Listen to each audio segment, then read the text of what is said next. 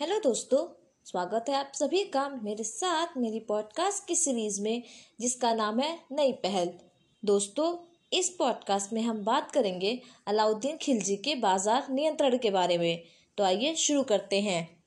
अलाउद्दीन के बाज़ार नियंत्रण के बारे में जानकारी, बर्नी की किताब, तारीख फिरोज शाही और अमीर खुसरो की पुस्तक खजाइन उल से मिलती है।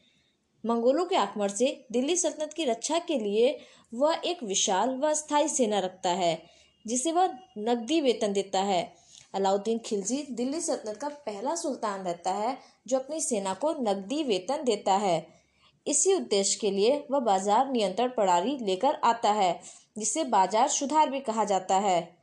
वह वस्तुओं के मूल्य पर नियंत्रण स्थापित करता है, जिसे मूल्य नियंत्रण पद्धति कहा जाता है।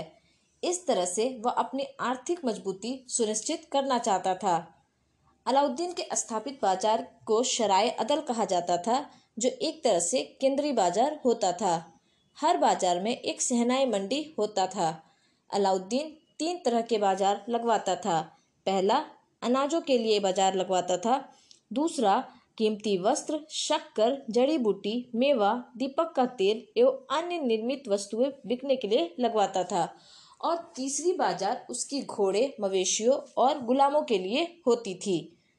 शहनाई मंडी अलाउद्दीन के समय मलिक काबुल को दिया गया था। यानी अगर बात की जाए कि शहनाई मंडी का अधिकारी कौन होता था तो उसका अधिकारी होता था मलिक काबुल। शहना अधिकारी ही व्यापारियों की एक पंजिका रखता था, जिसमें सबका लेखा जोखा रहता था तथा दुकानदारों और कीमतों पर कड़ी निगाह रहती थी। अलाउद्दीन द्वारा नियुक्त परवाना नवीश नामक अधिकारी वस्तुओं की परमिट जारी करता था। अलाउद्दीन ने अनाजों की नियमित तथा सस्ती आपूर्ति सुनिश्चित करने की घोषणा की कि दोआब अर्थात गंगा यमुना के निकट, मेरठ से लेकर इलाहाबाद के निकट, कड़ा मानिकपुर की सीमा तक के प्रदेशों की भू राजस्व अदायगी सीधे राज्य को की जाएगी। इसके अलावा भू राजस्व के रूप में उपज का आधा हिस्सा नगद जमा करवाना होगा। अलाउद्दीन का भू राजस्व के नगद वसूलने के पीछे यही उद्देश्य था कि वह अपने सिपाहियों को नगद वेतन दे सके। इस वेतन से सैनिक अपना गुजारा, घोड़े की देखरेख तथा साज सज्जा से को दुरुस्त रखता था। सेनाई मंडी का कार्य था कि वह व्यापारियों और कीमतों पर नियंत्रण रखे। इसके अलावा भ्रष्टाचार को रोके। अलाउद्दीन के समय में नियंत्रण जो नियम थे वो काफ़ी कठोर थे। अगर कोई भी व्यापारी अनाज कम तोले तो उतना ही मांस उसके शरीर से निकाल लिया जाएगा, इतने कठोर नियम अलाउद्दीन ने लगाए थे। शहनाई मंडी न्याय भी करती थी। इसके बाद बात करते हैं कि शहनाई मंडी को नियंत्रित कौन करता था। तो शहनाई मंडी को नियंत्रित करता था दीवाने रियासत, जो कि एक वाणिज्य मंत्री होता था। शहनाई मंडी के अधिकारियों पर लगाम दीवाने रियासत लगाता था।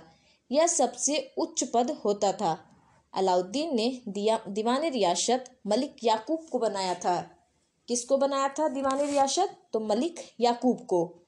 शनाई मंडी के बाद आता था बरीद, जिसका काम बाज़ार में घूमकर बाज़ार का निरीक्षण करना होता था। वह एक तरह से गुप्तचर का काम करता था। बरीद की भूमिका बलबन के शासनकाल में भी थी। इसके बाद आते हैं मुनहियान, जो एक तरह से जासूस ही होते हैं, गुप्तचर ही होते हैं, और मुहतशिब जो कि नैतिक नियमों का रक्षक था। मूल्य नियंत्रण को सफल बनाने में मुहतशिब एवं नाजिर, जो कि नापतौल अधिकारी था, की महत्वपूर्ण भूमिका होती थी। अलाउद्दीन ने रई पद्धति के अंतर्गत अनाजों का मूल्य निर्धारित कर दिया था। इसने अनाज को सिर्फ़ दिल्ली के मंडी में बेचने का आदेश दिया था। खालसा भूमि, जो कि राज्य की ही भूमि होती थी, का विस्तार अलाउद्दीन खिलजी ने किया। राजस्व सुधारों के अंतर्गत अलाउद्दीन ने सर्वप्रथम मिल्क, इनाम एवं वफ के अंतर्गत दी गई भूमि को वापस लेकर उसे खालसा भूमि को बदल दिया। खालसा भूमि को वह राज्य की भूमि कहता था। यानी राजस्व सुधारों के अंतर्गत अलाउद्दीन ने सर्वप्रथम मिल्क, इनाम एवं वक्फ के अंतर्गत दी गई भूमि को वापस लेकर उस खालसा भूमि को बदल दिया। अलाउद्दीन ने भू राजस्व की दर को बढ़ाकर उपज का आधा कर दिया, यानी एक बट्टे दो कर दिया। मुसलमान व्यापारी पर पाँच परसेंट और हिंदुओं पर दस परसेंट आयात कर अलाउद्दीन खिलजी लगाता था। अलाउद्दीन के द्वारा लगाए जाने वाले दो नवीन कर थे, एक था चराई कर, जो कि दुधारू पशुओं पर लगाया जाता था, दूसरा था गढ़ी कर, जो कि घरों या झोपड़ी पर लगाया जाता था। इसने खम्स खम्स जो कि लूट का धन होता था में सुल्तान का हिस्सा एक बटे चार भाग के स्थान पर तीन बटे चार भाग कर दिया। यानी यह लूट के माल में तीन बटे चार भाग लेता था। अलाउद्दीन ने दैवी अधिकार के सिद्धांत को चलाया था। अगर बात करें, इसके समय कौन कौन सी कृतियाँ लिखी गईं तो बर्नी ने इसके समय तारीख फिरोज शाही लिखी, इब्न बतूता ने रिहला, इशामी ने फतू हस्तलानी और अमीर खुशनो ने खजाइन उल फतूह। इशामी ने कौन सा लिखा? फतू हसला, तीन लिखा इशामी ने। अगर बात करें इसके द्वारा दिए गए पदों के क्रम के बारे में तो सबसे पहले आता है दीवान रियासत जो कि व्यापारियों पर नियंत्रण रखता था, एक तरह से सहनाए मंडी पर नियंत्रण रखता था, या बाज़ार नियंत्रण की पूरी व्यवस्था का संचालन करता था। उसके बाद आता है सहनाए मंडी, प्रत्येक बाज़ार में बाज़ार का अधीक्षक। उसके बाद बरीद आता था, जो कि एक गुप्तचर का काम करता था, बाज़ार के अंदर घूमकर बाज़ार का निरीक्षण करता था। और फिर एक आता था मुनहियान, जो कि गुप्तचर ही होता था, जासूस होता था। बात करते हैं अलाउद्दीन की मृत्यु कब हुई? तो अलाउद्दीन की मृत्यु 5 जनवरी 1316 ईस्वी को हो गई और इसके बाद गद्दी पर बैठता है कुतुबुद्दीन मुबारक खिलजी 1316 में। इसे नग्न स्त्री पुरुष की संगत पसंद थी। मुबारक खिलजी कभी कभी राज दरबार में स्त्रियों का वस्त्र पहनकर आ जाता था। बर्नी के अनुसार मुबारक कभी कभी नग्न होकर दरबारियों के बीच दौड़ा करता था। मुबारक खान ने खलीफा की उपाधि धारण की थी। मुबारक के वज़ीर खुशरो खान ने 15 अप्रैल 1320 ईस्वी को इसकी हत्या कर दी और स्वयं दिल्ली के सिंहासन पर बैठ गया। और खुशरो ने क्या अपनी उपाधि ली? तो खुशरो खान ने पैगंबर के सेनापति की उपाधि धारण की थी।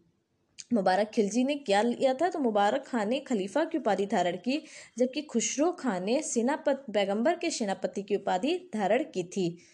तो इस तरह दोस्तों दोस्तों, हमने जाना कि अलाउद्दीन खिलजी के बाज़ार नियंत्रण क्या थे और कैसे थे। मिलते हैं अगली पॉडकास्ट में। तब तक के लिए धन्यवाद।